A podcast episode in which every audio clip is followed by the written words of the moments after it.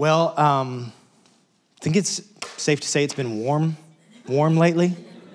Warm. Um, grew up in Texas, so it's warm out there too. But West Texas is a different kind of warm, and the humidity here is um, sweet. Uh, and so, but it, it's just a different thing. Still trying to get used to it. Six years into living here, and um, I don't know if you've, I, I, know without question, you all have had to at some point in time work in the heat or you've had a, a hard day and then you co- either come inside into the air conditioning or someone hands you a cold beverage and all of a sudden you're like, this is better than I ever remember it being before. You ever had that experience? Like, man, so, so refreshing uh, to be able to have that, or maybe get, or after a, hard day's work, you're able to take a shower and it just feels incredibly refreshing and it means something to you. And so there's something that's powerful about experiencing refreshing.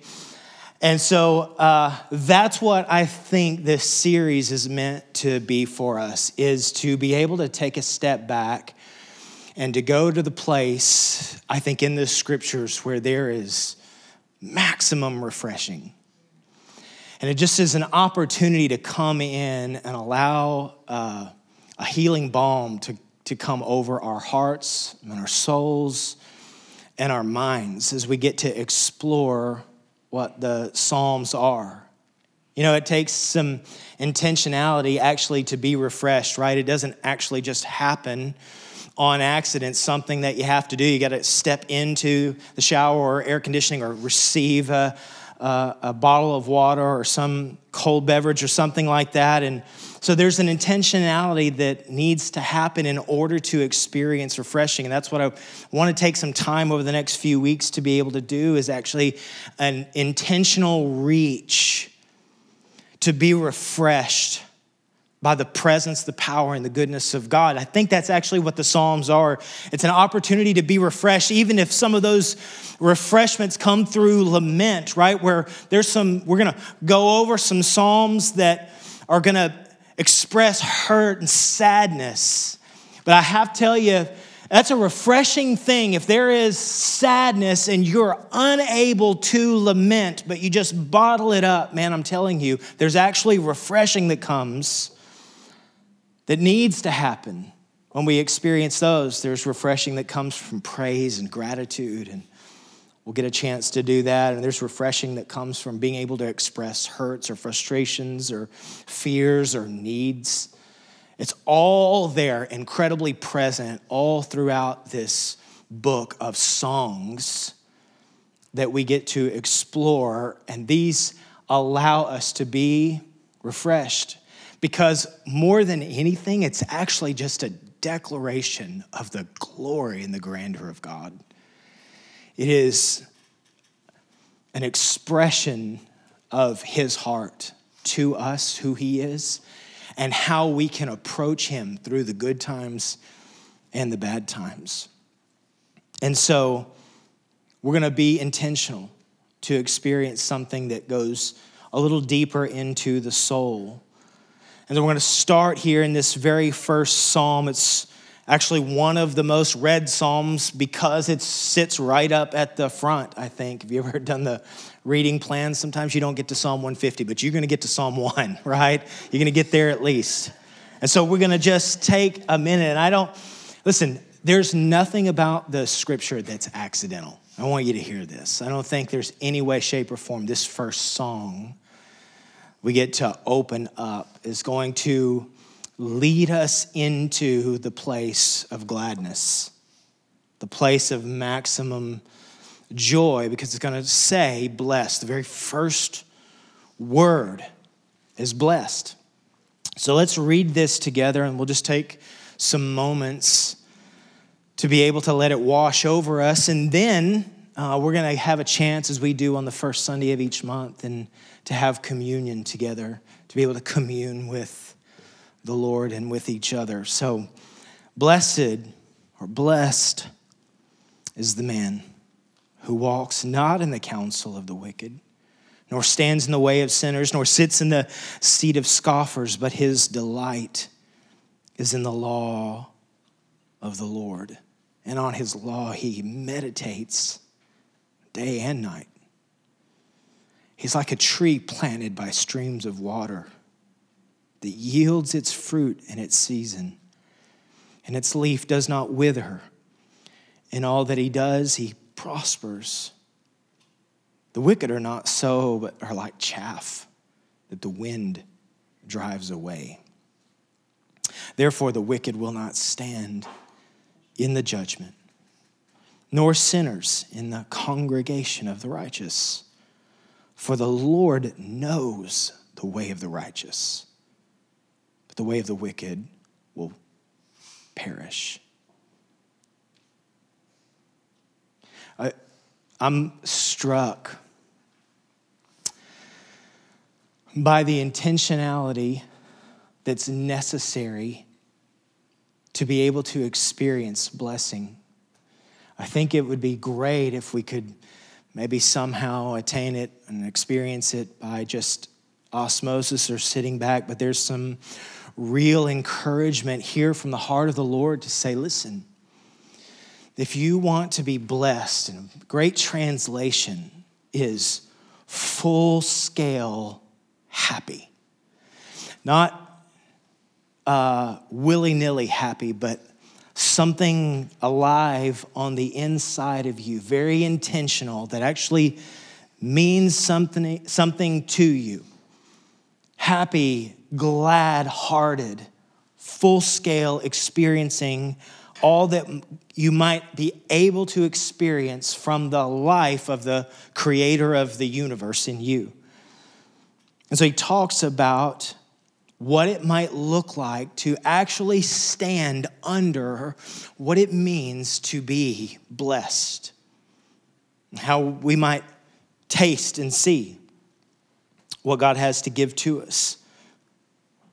And so he says, here's where it begins. Blessed is are those who not that don't walk or walks not in the counsel of the wicked or stand in the way of sinners or sit in the seat of scoffers. I'm just struck as he begins to, the psalmist's song begins to talk about the counsel of the wicked. What he's saying here is okay, I want you to be aware of where you spend your time, where your investment is.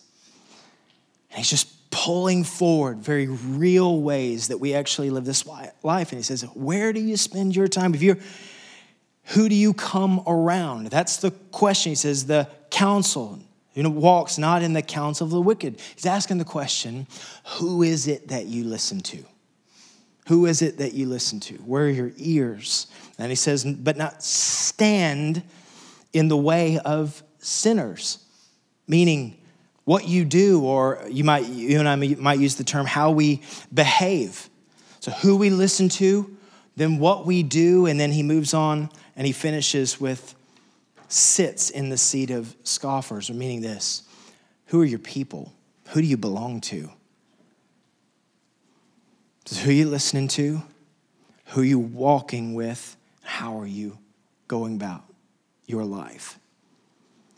Meaning, the things that you don't do are just as, the, as important as the things that you do do meaning our happiness is just as connected to what we say no to as to what we actually say yes to. That our ability to experience the refreshing heart of the Father actually has some intentionality to it. It's not a willy nilly thing. It's actually, there's some thought that might go into your life that if you're wanting to experience the covering and blessing and joy and a gladness that comes from what it means to actually be in a relationship with God, then you and I actually have to think a little bit about what we say yes to and what we say no to. But because in both of them, there is actually a pathway for experiencing what God has for us. Happiness takes intentionality. A glad heart actually takes some intentionality. And so in this case, he's just got, is such a good father, by the way.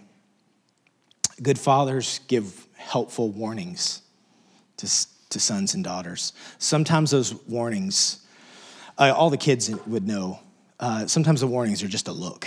You never know, dad just gives you a look. Just, hey, that's probably not a good way to go. This is a good father who's just saying, hey, your time actually means something. I want you to hear this. You can't get away from this. You are an image bearer of the God of the universe. You sit in this room, you're taking breath into your lungs. It's who you are. Therefore, everything you do matters. Nothing is insignificant. And if you're in Christ, you get to receive this blessing, this fullness, gladness that comes from this relationship.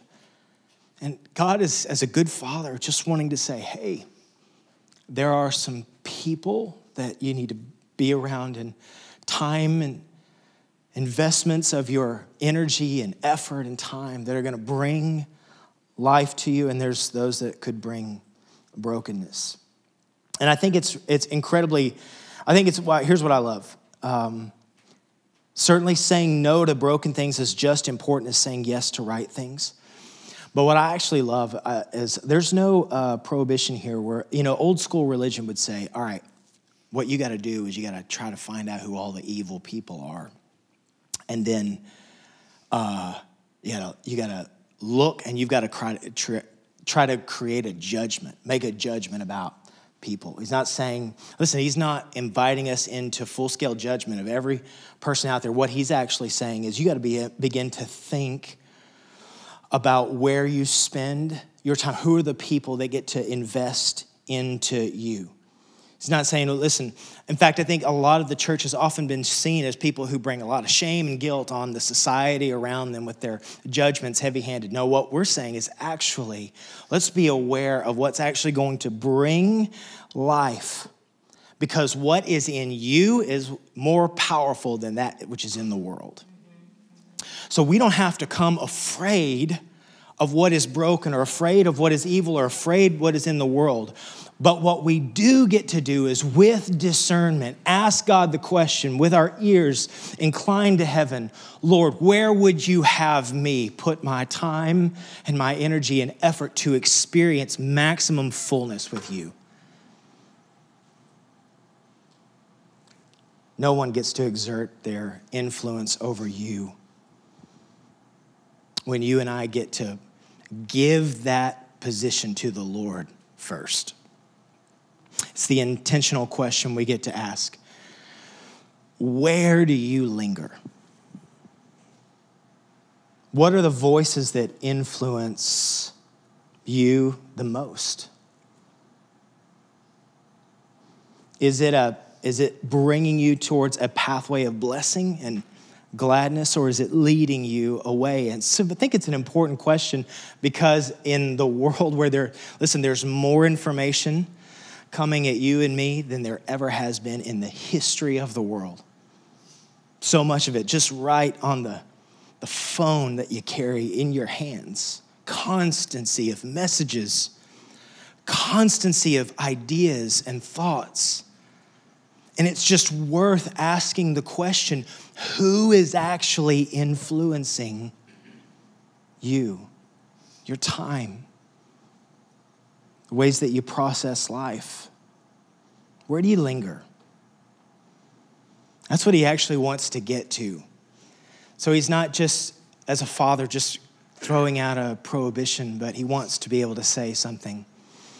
And he says to us in verse 2 so his delight is in the law of the Lord. And on his law he meditates day and night. Now, what a powerful statement.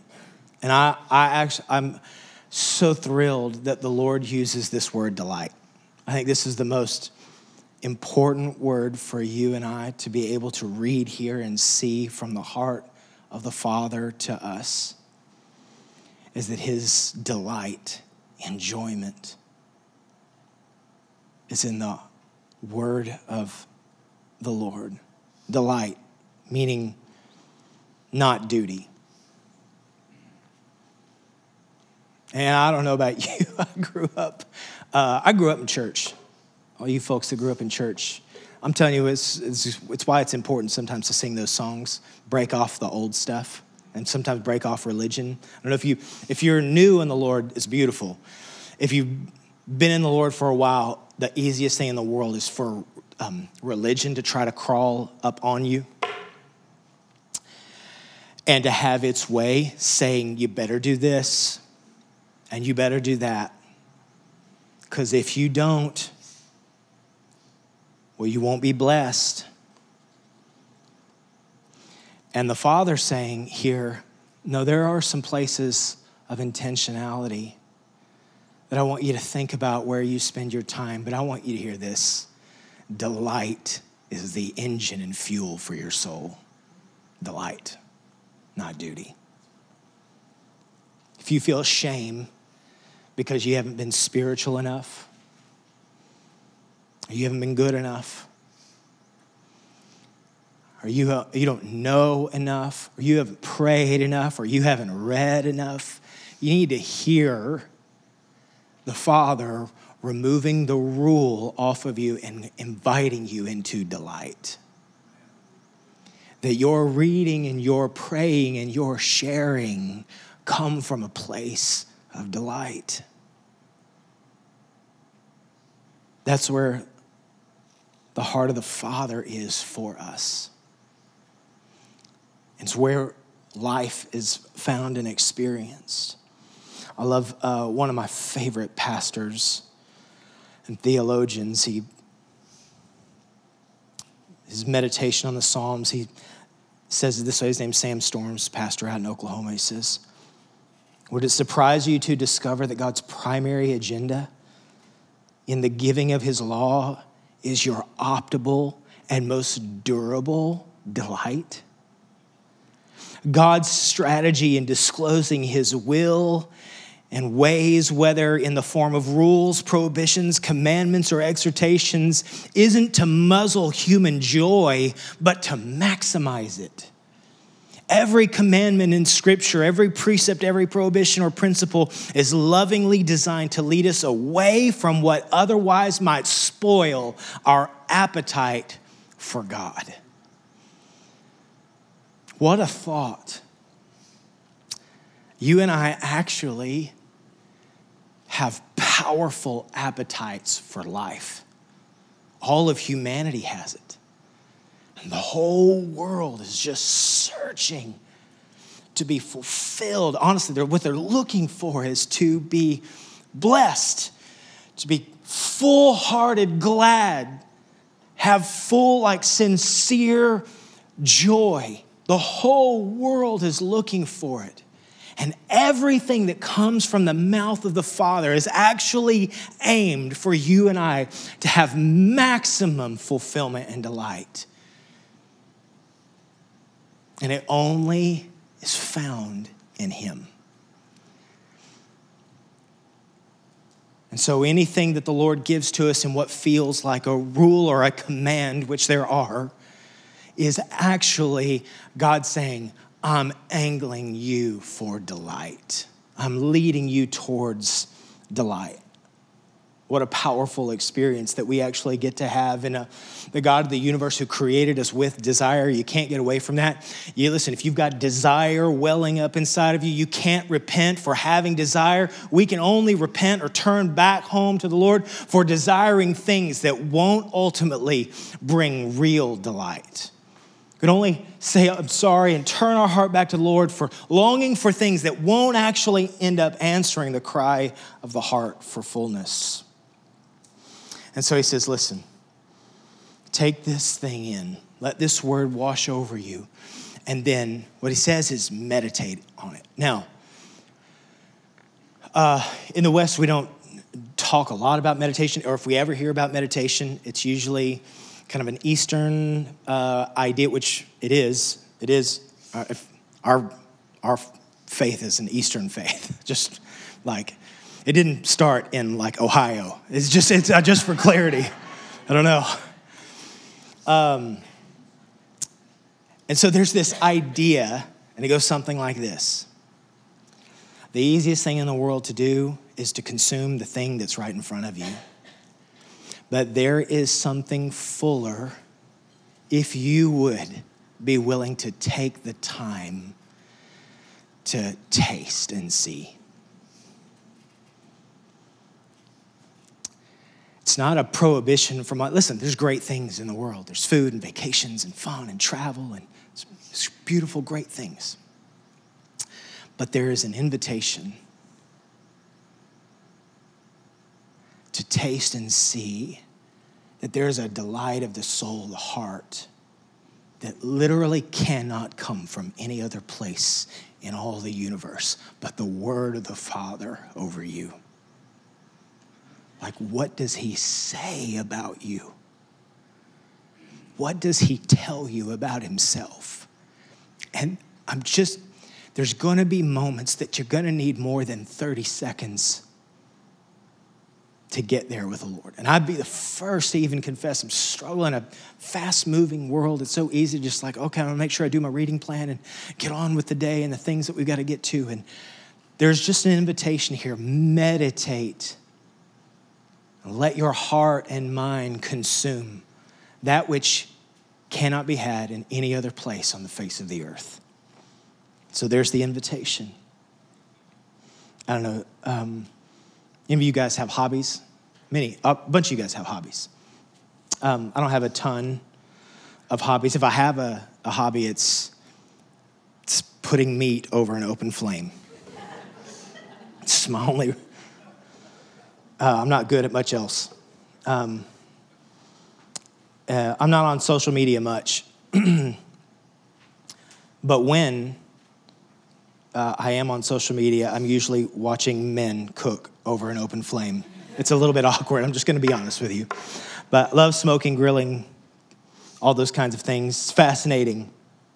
But you know what it does? Is it makes microwaving a hot dog just a travesty, is what it does. It just, and I'm not above microwaving hot dogs, all right? But what happens is when you delight in richer fare, all of a sudden your taste for things that are lesser start to fade. And I don't know what yours is gardening or your hobbies, traveling or all those kind of fun things, artwork, fitness, all this stuff. All that stuff's great. But what they all do inevitably is as you get further and further into it, you can look at the things that are inferior, and all of a sudden you're amazed. Why would I ever go to that when I can have and experience this? And that is actually what the Father is inviting us into to say, oh, don't let your life and your ear be inclined to the wicked and and stand and do the things that those that are broken in sin keep doing over and over and find yourself sitting in there with scoffers and doing the same thing. Why would you ever go to inferior pleasures when you can delight in something richer? Now, you got to be willing to put the time in, as any of you who have a hobby know. It takes some time. Any of you that started your hobby, you were horrible at it when you first started. And I think that's honestly some of the catch.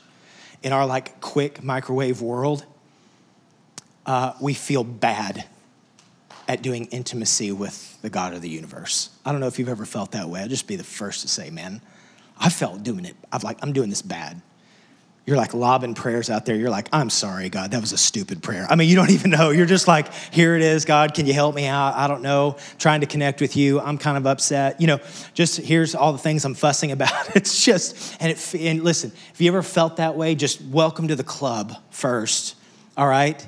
And two, God loves it all. That's what's amazing. If you're going like, I stink at prayer and reading the Bible, well, Listen, the Father is scooping you up and loves it all. You know how I know that? Because I got kids. And literally everything they have ever started was horrible. their artwork when they were two years old was precious to me, but couldn't be sold for a nickel out on the market, okay? All right? But guess what? It meant the world to me.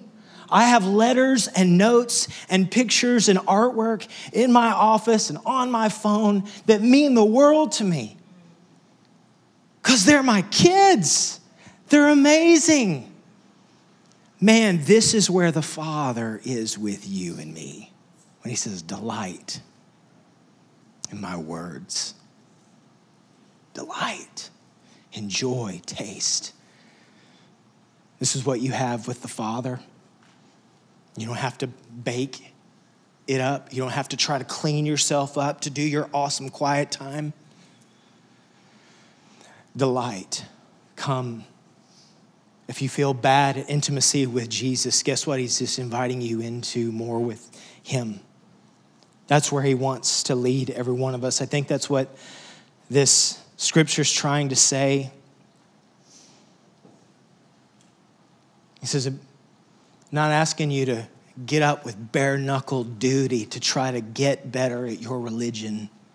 He's actually inviting you to come and delight in His words over you, and what He would say to you, what He would express to you, and what you could receive from Him. One word from the Father blasts 10,000 words on this earth, annihilates. Maybe the voice of the enemy against you, the Lord's ready to crush it with what he would say about you. And that's why he says, verse 3 the one who delights. It's like a tree planted by streams of water, and its leaf does not wither. What a powerful, I, what a simple and yet really beautiful, incredible picture. How many of you know that happiness and, and gladness has to be able to experience sometimes the challenge of the blazing hot sun or the winds that come against you? But roots that are nourished in the words of the Father, guess what? It yields fruit.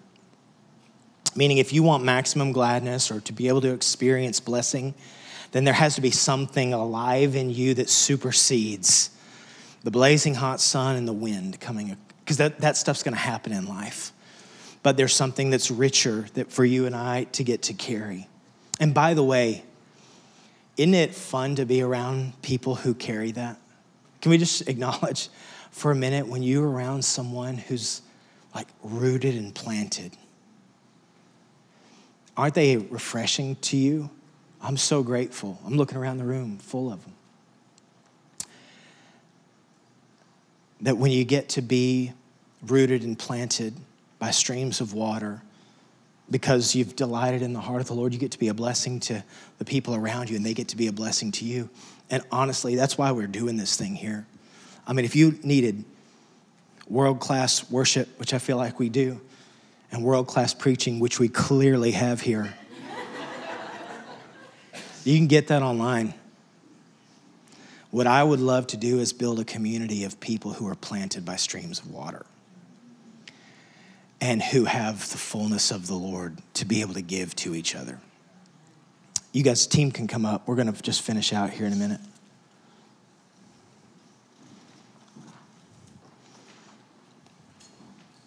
In fact, I think uh, there's an invitation uh, for us to trust Him in a fresh way. And so we're going to take communion here in a moment. In fact, you guys stand with me.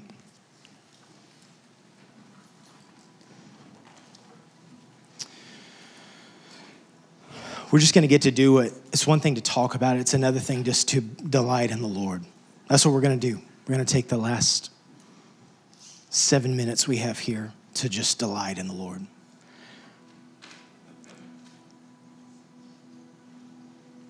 To be people who are planted by streams of water.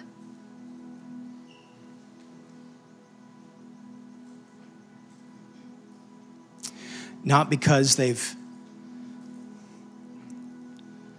figured out how to do life or been able to pull themselves up by their bootstraps or fix their lives or be in control. But in, in fact, it's those that have opened their hands up to come into a real and rich and vibrant relationship with the God of the universe. And to be able to weather the storms.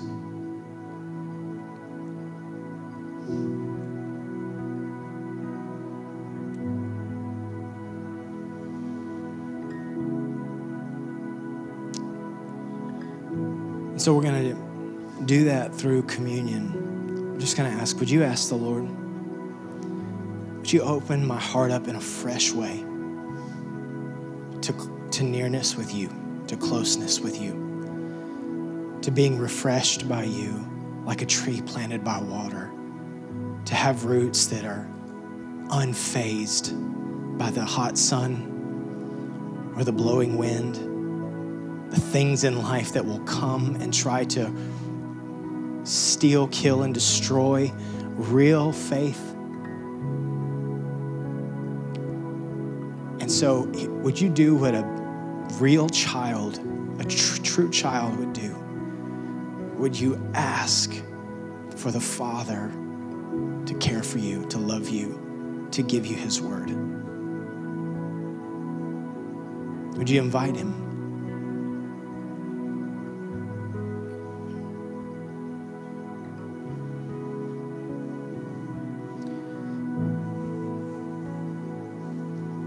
In a moment, we're going to receive the bread and the cup, the body of Christ that was broken, and the blood of Christ that was shed so that you and I could come into a covenant with Him. An unbreakable covenant that He keeps for us. That He shares His perfection with us.